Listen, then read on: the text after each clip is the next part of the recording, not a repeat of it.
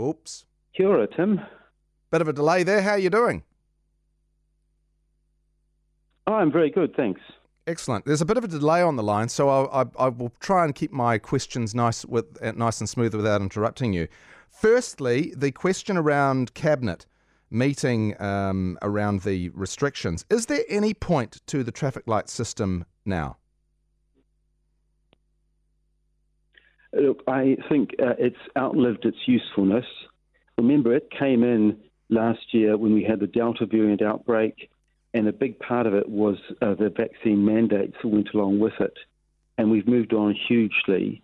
And in many ways, um, the orange and green lights don't really mean so much now. And I don't think we'd want um, the green light, which, as it's written, is really no restrictions at all. I think we will eventually get to no restrictions, hopefully, but we, I don't think we're quite ready for them yet with um, Omicron still circulating. Although I see the numbers today, you know, down below a thousand for the first time since February, which is great news because that means that all of the negative effects of the pandemic are going to drop away, including hospitalizations and deaths. So, what is the difference between green and no system at all? Well, that's right. Green is essentially, I mean, it's only really about masks now um, in terms of the traffic light system, and green is basically removing all restrictions.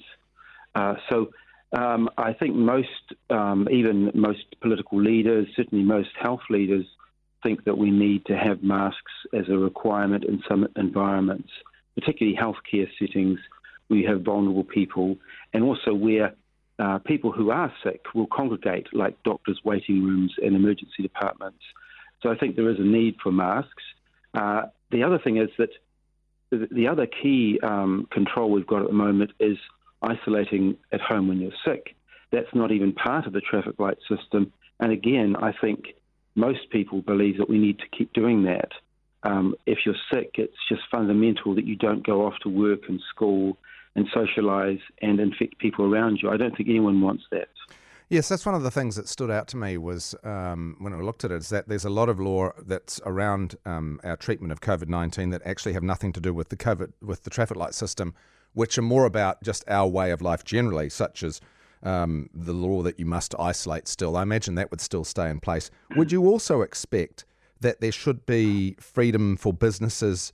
Or the the legislation for businesses to make decisions, such as retirement villages who might have rules around their staff and visitors attending um, those premises? Yeah, look, I think uh, they're already um, doing very well at limiting transmission in aged care facilities, and I think they probably all do have different protocols. Uh, but I, I think that's still going to be really important. At the same time, of course, you want people in those facilities to enjoy life as much as possible and obviously interact with family and friends in the most normal po- possible ways. So I think it's it's getting that balance right. But the um, fundamentals, I think, are, are still there that you, you need masks in some really high risk situations. You need to self isolate. And it doesn't matter what you've got. If you've got um, flu or, uh, you know, I mean, influenza, or COVID 19, initially you won't know because you've got quite similar symptoms. Uh, in the future, we will have uh, rapid antigen tests more widely available for flu and COVID 19, and probably even a combined test. So uh, th- these are still really important concepts. Um, you, you know, prior to COVID 19, we had the idea, you know, it was great to soldier on at work and so on. And I think we've hopefully that idea has gone for good. Mm. That actually it's not a service to people that you work with to go and infect them all. And in fact, I don't think employers want their sick workers coming to work either. It's not good for them or their or their customers. What about the vaccine mandates as well? Because, uh, look, it's endemic in the community, including people who are vaccinated have had the disease as well.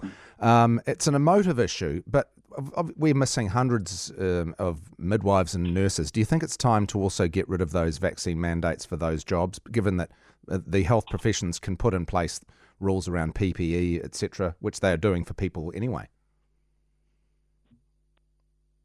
Yeah, look, I, I think this is a, again a great issue that for um, decades there's been an expectation for many healthcare workers they would get vaccinated when you went through medical school. everyone got vaccinated for Hep B and the, uh, the childhood vaccinations if you're going to work on a ward with sick children um, who are having chemotherapy and so on. It was just absolutely the norm that everyone would get vaccinated. And I think uh, now it's just become more that we have to make it more explicit. Mm. Um, I always think it's a bit like, um, you know, what we do with um, body armour for our um, armed forces and even police sometimes. It's just an occupational health and safety measure that these workers have to be protected. And I don't think they argue against it. I just think that's part of the job. I think it's the same for healthcare workers. We have to accept that um, for our occupational health and safety, we need to be vaccinated. Um, it does protect the people we're treating. It also helps to maintain a workforce, particularly over winter when it can get quite depleted with um, these winter illnesses. And I think the other thing is just basic integrity. I mean, we're in the business of using best evidence, and I think otherwise we're hypocrites if we don't follow that advice ourselves. So I do think it needs to be formalised as an expectation that healthcare workers will be vaccinated, whether it requires a law or it requires some other change in our um, ethical standards of practice. Mm. I just don't think it's tenable for, for healthcare workers not to be vaccinated against uh, these serious infectious diseases. Mm. What about, um, look, we've been living with COVID. Gosh, it's been a long time, hasn't it? Over two years. How long have we been talking to you for? I mean, and how many interviews? There's been so many issues around the uh, been so many issues around um, the management and our and the, our handling of it, and questions about what the government's done right, right, what they've done wrong. The questions around border testing, quarantine, restriction of freedoms, rat tests. You know, um, the acquisition of vaccines. Should we be having um, a COVID inquiry uh, sooner rather than later? Because I would have thought that why wouldn't we? Yeah, absolutely. Um, we need a forward-looking inquiry which says what can we learn from this um, that we can apply to make New Zealand a safer, healthier place in the future. There's so many lessons um, we can learn from this. I, I, think it'll be a pity if it if it focuses on just the things that didn't go right. Mm. I think it's much better if it if it's forward looking. And remember, we had a huge inquiry after the 1918 flu pandemic that resulted in a rewrite of some of our key bits of health legislation, and we learned a huge amount from it. And although uh, I mean, um, uh, it sounds a bit Pollyanna-ish to say um, that actually there are a lot of positive things that have come out of the pandemic, mm. and I think we can build on those. I mean, obviously, it's um, shocking at a global level. I mean, it's um, uh, COVID 19 has been the, the biggest um, cause of death in the world for the last two years, and um, uh, New Zealand has avoided the worst of that. Yeah. We're still one of the only countries on earth that actually has no excess mortality at this point in time. So that's a huge achievement. I don't think we should be too, I think we should actually pause and reflect that New Zealand's done exceptionally well at a global level in, in relative terms. Yeah. Uh, are you actually on holiday in the Philippines or were you, you over there for some work things? I'm actually I'm on a, a, World Health Organization group that meets every year, and we've got a, a, week of meetings here at the moment in Manila which is actually where the regional office for the whole Western Pacific is. And so I'm just here for that period, but it will be mainly sitting inside um, uh, meetings in, in the hotel or the WHO regional office. So it's not exactly a holiday, but it is amazing to be travelling again. It's a new thing for me. Fantastic. Well, Michael, uh, Dr. Michael Baker, thanks very much for your time. Uh, we really appreciate it, and uh, enjoy yourself in the uh, in the Philippines uh, if you get the t- chance to spread your legs outside of all those meetings. Um, right. Anyway. Um, the other big news, of course, of this week uh, doesn't need any explaining.